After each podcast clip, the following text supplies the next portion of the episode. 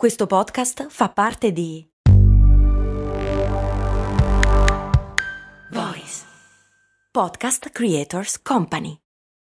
When you need mealtime inspiration, it's worth shopping Kroger, where you'll find over 30,000 mouthwatering choices that excite your inner foodie. And no matter what tasty choice you make, you'll enjoy our everyday low prices, plus extra ways to save, like digital coupons worth over $600 each week. You can also save up to $1 off per gallon at the pump with fuel points. More savings and more inspiring flavors make shopping Kroger worth it every time. Kroger, fresh for everyone. Fuel restrictions apply.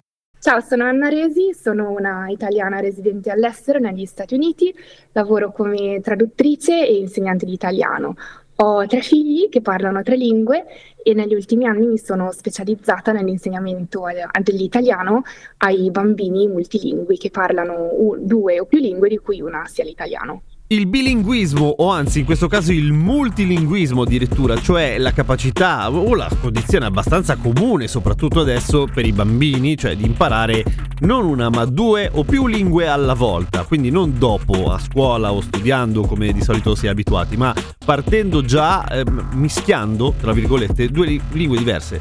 E fa casino? È un problema nell'apprendimento o al contrario sono skill che aiutano in realtà? E soprattutto sono vere quelle cose che imputano al bilinguismo, al trilinguismo, al multilinguismo eh, la capacità di avere un mindset diverso per ogni lingua e poi è così evidente. Sono tematiche non facilissime da spiegare e da studiare, soprattutto a livello neurologico, però ne ho parlato con Anna Aresi, che oltre a essere la mamma di tre bambini che parlano sin da subito tre lingue, cioè sin da subito quando, quando si inizia a parlare evidentemente, fa la traduttrice e insomma il problema riesce a porselo da professionista, da addetta ai lavori e sono venute fuori delle cose interessanti. Anna mi ha contattato su Instagram per raccontarmi quello che fa nella vita e come vive per partecipare a Umani Molto Umani. Se anche tu hai un lavoro strano che può rispondere a tutta una serie di dubbi, scrivimi. Mi trovi su Instagram appunto su Radio Kestel. Umani molto, umani molto,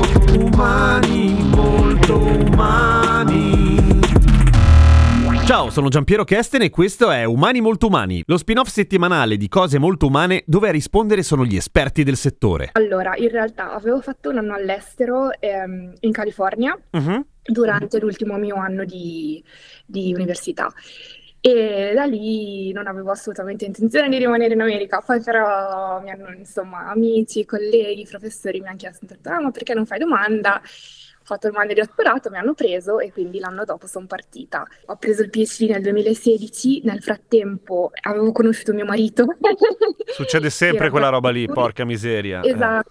Il PhD l'hai preso in? Italian Studies. Italian Studies, ok. Nel Dipartimento di Italiano, esatto. In realtà oggi tu sei qua perché si è dato nella tua vita che sei diventata una grande esperta di una casistica abbastanza rara, cioè il trilinguismo. Sì, perché i tuoi sì. bambini, tu hai quanti bambini? Tre. Tre bambini, giusto? Quindi nove linguisti. Tre, parlano tutti e tre tre lingue. Sì, allora il più piccolo non, non parla ancora perché ha un anno, okay. però eh, gli altri due sì, sì, sì. E cioè, in realtà io uso di solito il termine multilinguismo per tirare dentro un po' tutti, nel senso che eh, capita abbastanza spesso comunque oggigiorno che i bambini siano bilingui, di questi ce ne sono in giro tanti, trilingui no, eh, però sì, diciamo, mi sono specializzata nel lavoro con bambini che parlano eh, due o più lingue. e quali sono, anche perché tu che lavoro fai adesso? Allora, io lavoro come traduttrice. Uh-huh prevalentemente. E poi ho fondato, quest- cioè, la chiamo scuola, in realtà non abbiamo nemmeno una, una, sede fisica, cioè andiamo di volta in volta in posti che ci ospitano, però è appunto lavoro con gruppi di bambini che appunto parlano più lingue, di cui una di queste lingue sia l'italiano, e io con loro lavoro sull'italiano.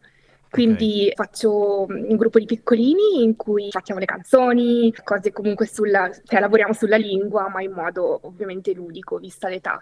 E poi adesso ho cominciato a fare anche un gruppo di bambini più grandi con cui facciamo letture, scriviamo, leggiamo in italiano. Io sono, sono, bilingue e ho sempre, mm-hmm. dico sempre che avere, cioè, sapere due lingue dalla nascita, cioè dalla nascita, insomma, da quando si inizia a parlare, è un po' come avere un, due sistemi operativi, nel senso che in un certo senso è quello che è difficile spiegare a chi magari non lo è, è il fatto che effettivamente modella, il linguaggio modella il nostro modo di pensare. Questo, beh, non sono io che lo dico, si dice.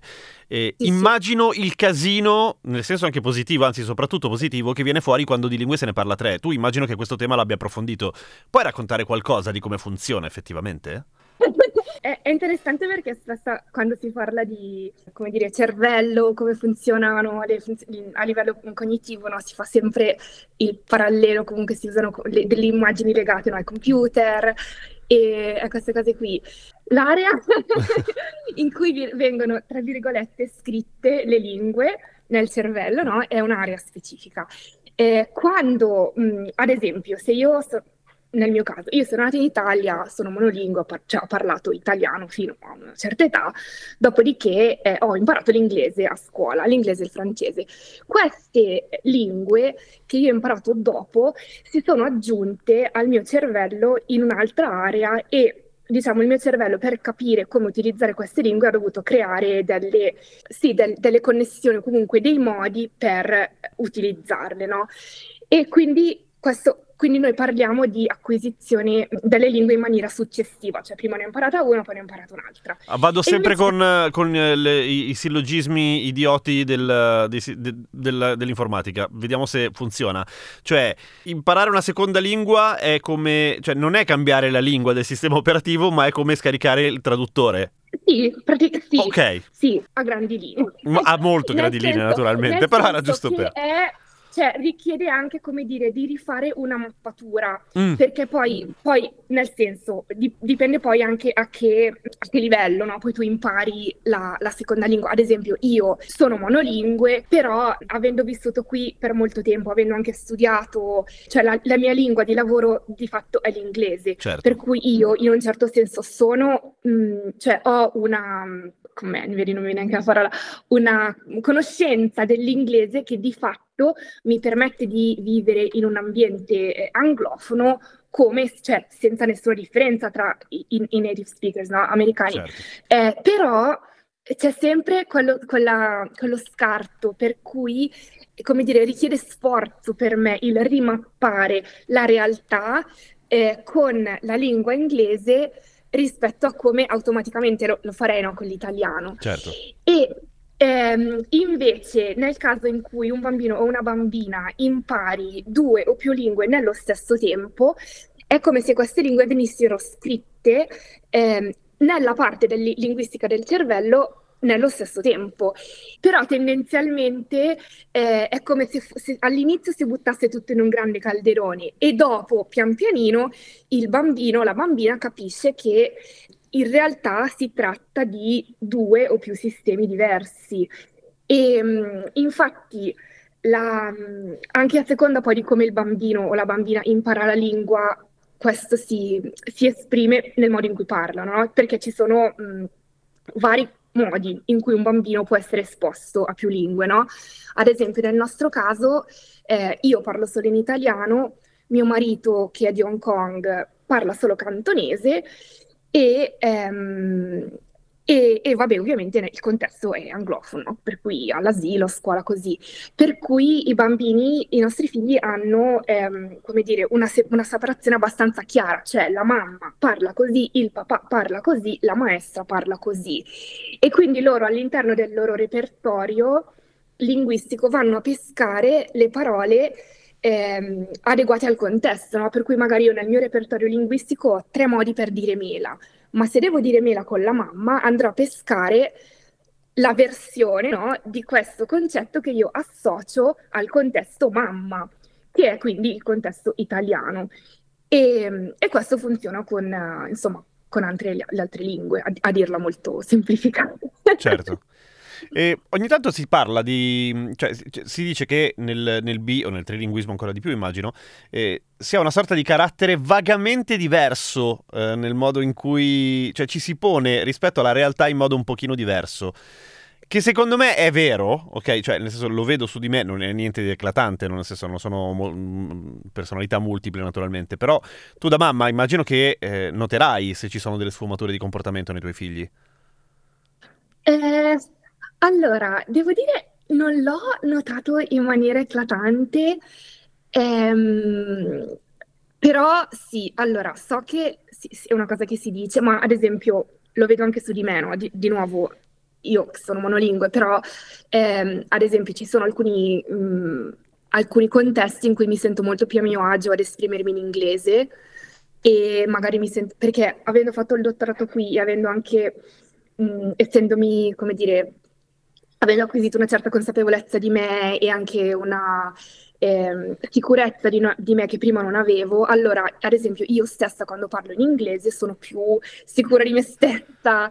E cioè se devi fare la figa sul lavoro sei in inglese. Esatto, e invece forse perché avendo lasciato l'Italia quando comunque avevo 22 anni mi, ero insicura così, allora quando parlo in italiano mi ritorno un po' no, a quella versione di me.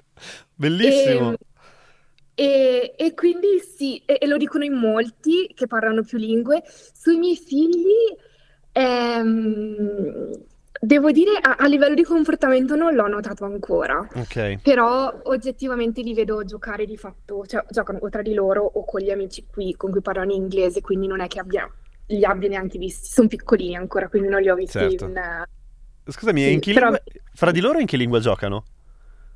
A seconda del, um, di che c'è in giro, a seconda del gioco. Ehm, Ma dai. Inizia... Allora, loro hanno tutti e due, i, i, più grandi, la prima lingua che hanno cominciato a parlare è stato il cantonese, con mia grande sorpresa, perché io ero convintissima che essendo io la mamma avrebbero... avrebbero Sei rimasta un po' male, eh? E invece no, hanno cominciato a parlare in cantonese. E in generale è la lingua che loro utilizzano di più tra di loro. Se ad esempio sono a casa con me e quindi sono in giro io, parlano in italiano, ehm, se fanno dei giochi che magari portano a casa da scuola, cioè non lo so, magari giocano, fanno un gioco che giocavano a scuola e poi tornano, certo. allora lo fanno in inglese.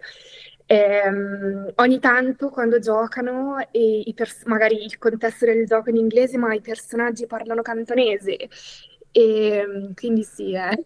Che delirio! Deve essere un casino pazzesco, che bello. Sanno scrivere in, in cinese? Allora, non ancora, eh, no, ti, ti, dico, sono piccolini. Allora, il mio più grande fa i sei anni tra un Ah, ok, quindi sono piccolini, sì, sì, sì. Sì, sì, poi l'altra ne ha quattro e il bimbo ne ha uno, quindi... Però riconoscono qualche carattere e adesso stiamo valutando se mandarli a una scuola di cantonese, ehm, diciamo, extracurricolare, farebbero qualche ora a settimana, settimana mm, l'anno prossimo, ma vediamo. tu tuo marito parlate solo in inglese, nel senso che lui non parla niente di italiano e tu non parli niente di cantonese? Allora, io e mio marito parliamo in inglese. Mio marito di fatto ha imparato l'italiano perché eh, nessuno nella mia famiglia parla in inglese. Ok, ah, ha dovuto farlo cioè, per no, avere... No, non è vero. Allora, i miei fratelli, così sì, però la... i miei genitori no. I suoceri vanno, e... vanno parlati in italiano, ok. Esatto, e in realtà appena eravamo sposati i miei genitori hanno fatto un piccolissimo sforzo con Duolingo, poi non appena hanno visto che lui comunque se la cavava, Era più veloce lui. completamente, sì. E quindi no, lui mh, mm, capisce, abbast- cioè lui parla abbastanza bene. Io capisco qualcosa okay. di cantonese, e però non, non, sono molto brava a parlare. Ma è oggettivamente più difficile, cioè come sembra a noi occidentali o, o no?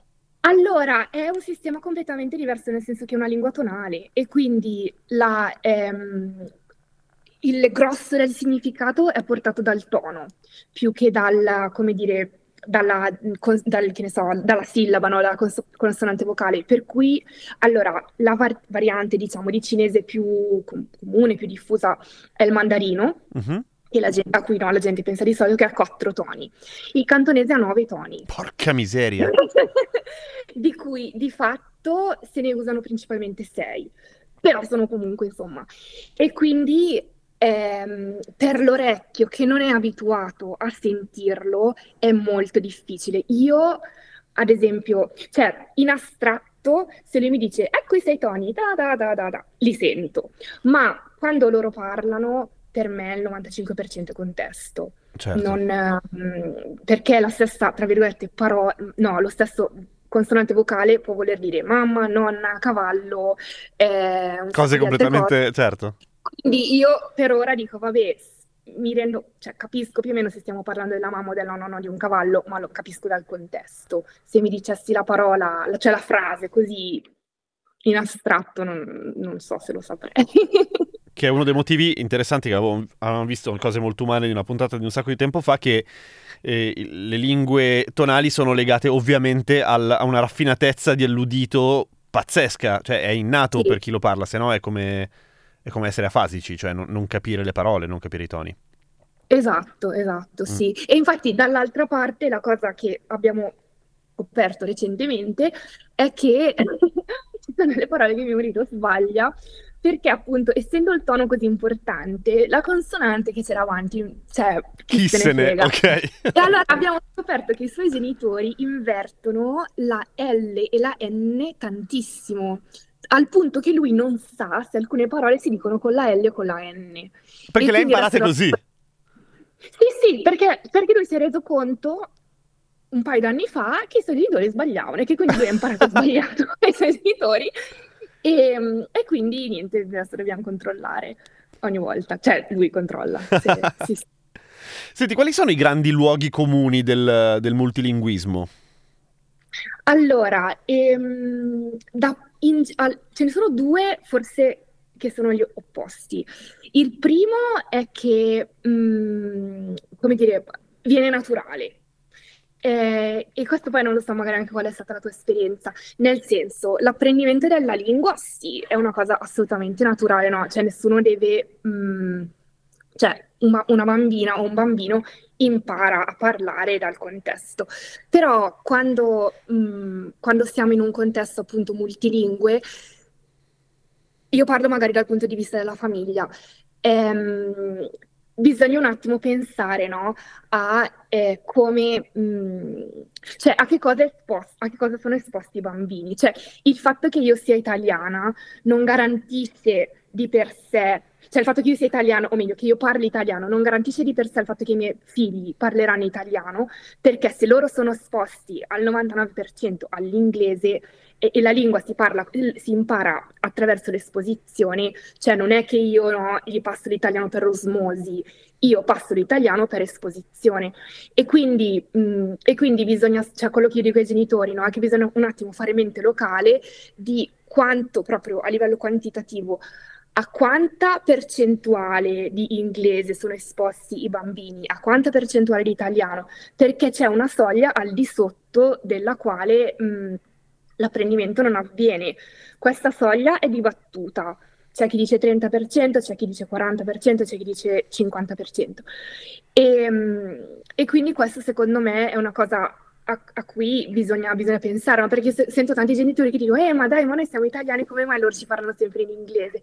Eh, ho capito, però se la televisione la guardano in inglese, i libri li leggono in inglese, a scuola giustamente vanno in inglese e poi magari che ne so, poi per carità ci sono degli elementi che non sono nel controllo dei genitori, cioè se uno deve lavorare fino a tardi, deve certo. lavorare, lavorare fino a tardi, non è che poi dire torno a casa dal lavoro così sto con i figli perché così loro imparano italiano, però ad esempio si può dire magari eh, ritaglio un, so, un momento, che ne so, tutti sabati mattina stiamo, stiamo sempre insieme, no? Cioè bisogna pensarci un attimo, ecco. Mm. E, ehm, quindi sì, avviene automaticamente, nel senso che l'apprendimento della lingua avviene automaticamente, ma eh, se si vuole trasmettere ai propri figli una lingua che non è quella parlata dal contesto, ci, bisogna anche pensarci un attimino, non, non, non, si può dire, lasciare tutto così e dire vabbè, siccome io la parlo, allora impareranno anche loro. E invece l'altra, come dire, l'altro luogo comune opposto invece è fanno, fanno casino, non imparano, eh, meschieranno tutto, sarà un disastro. E, e questo vabbè, è un luogo comune che è stato smontato più e più e più volte, che in teoria anche gli, educa- gli educatori o comunque tutta la gente che ha a che fare con i bambini ne è consapevole, ma in pratica vedo che è, pre- che è, un pregiudizio che è ancora molto diffuso, nel senso che non appena succede qualcosa, magari sorge il minimo problema, la minima preoccupazione a livello scolastico del bambino, di solito la prima cosa che si fa è colpevolizzare, eh, però il bambino parla due lingue, allora... Certo. Eh, come dire, sì. Quindi questo è ancora molto, secondo me non, non è ancora stato smontato nei fatti, questo pregiudizio.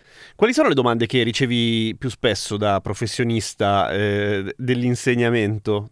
Ma abbastanza queste, nel senso non si confondono, mischiano le lingue, mischiano le lingue, i miei non tantissimo devo dire, però in generale è una cosa comune per i bambini. Ma non è neanche bambini. grave in realtà.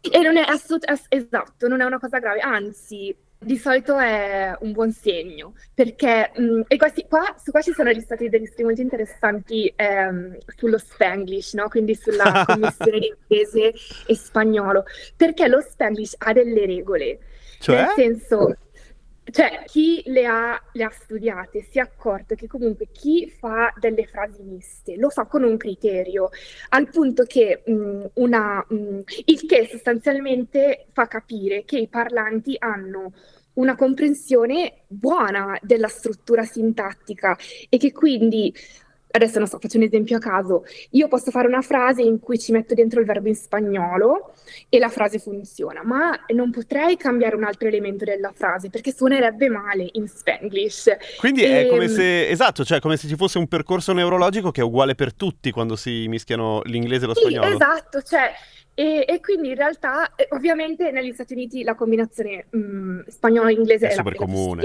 Certo. E mm, infatti c'è una, una, una, studiosa che io seguo molto, mi piace molto, lei dice Spanglish di fatto è nato come una, come un termine derogatorio, no? Cioè per certo. dire non è né carne né pesce, eh. ma lei dice in realtà sta proprio diventando una variante a sé stante, cioè lei, lei, dice dovremmo usare United um, American Spanish o, o, US Spanish, cioè come noi diciamo, adesso non so, magari tu lo sai meglio di me, no? però c'è la variante della Spagna sì, certo. e c'è la variante sudamericana, poi ogni stato sudamericano, cioè non so, c'è Mexican Spanish, no? Argentina, Cile, certo, variante. Sì, sì, sì allora anche quello che si parla negli Stati Uniti dovrebbe aver, essere, come dire, considerato una variante dello spagnolo a tutti gli effetti. Cioè avere la dignità di una lingua a sé, insomma. Sì, sì. O di una versione di una lingua. Sì. Figo. Esatto, e quindi, no, quindi appunto il mischiare non, um, di per sé non è un problema, certo, poi dipende anche nel contesto in cui sei, per cui eh, diciamo se siamo in un contesto tra virgolette scolastico, allora cerchiamo no, di dividerle, però il fatto che mh, se il bambino mi sta dicendo la frase e poi non si ricorda la parola, ritorniamo, non so, non si ricorda mela, e allora mi dice Apple, e io gli dico ah mela, e loro ripetono, dicono mela, cioè non... Ripassano quella cosa lì, certo. Sì, sì, perché il tuo cervello va come dire, a, a, prendere la cosa che è più disponibile, no? Se in quel momento non trova dove ha messo la parola mela, ma in quel contenitore dove c'è il concetto di mela c'è la parola Apple, allora loro prendono quella lì. Poi anche loro possono sviluppare una consapevolezza. Ad esempio i miei figli adesso questo lo fanno, c'è una consapevolezza metalinguistica per cui si rendono conto che non si ricordano la parola in quella lingua e allora al posto di dirmi bla bla bla Apple mi dicono bla bla bla e come si dice Apple in italiano? Ah, ok, fanno il salto Capito? in più. Quindi certo. loro, cioè, loro si rendono conto che lì ci andrebbe una parola italiana che al momento però non si ricordano e allora mi chiedono come. Cari. Umani molto umani torna settimana prossima. Cose molto umane c'è oggi e domani e ogni giorno come sempre. Cose molto umane, umani molto umani e cose molto americane li trovate su tutte le piattaforme di podcast. Un saluto a tutti da parte di Giampiero Kesten. Da ogni euro, se acquisti Dyson V15 Detect Submarine o Dyson Gen 5 e restituisci il tuo aspirapolvere usato funzionante, puoi avere un rimborso fino a 150 euro, perché ogni euro batte forte sempre. Fino al 19 maggio. Termini e condizioni su euro.it.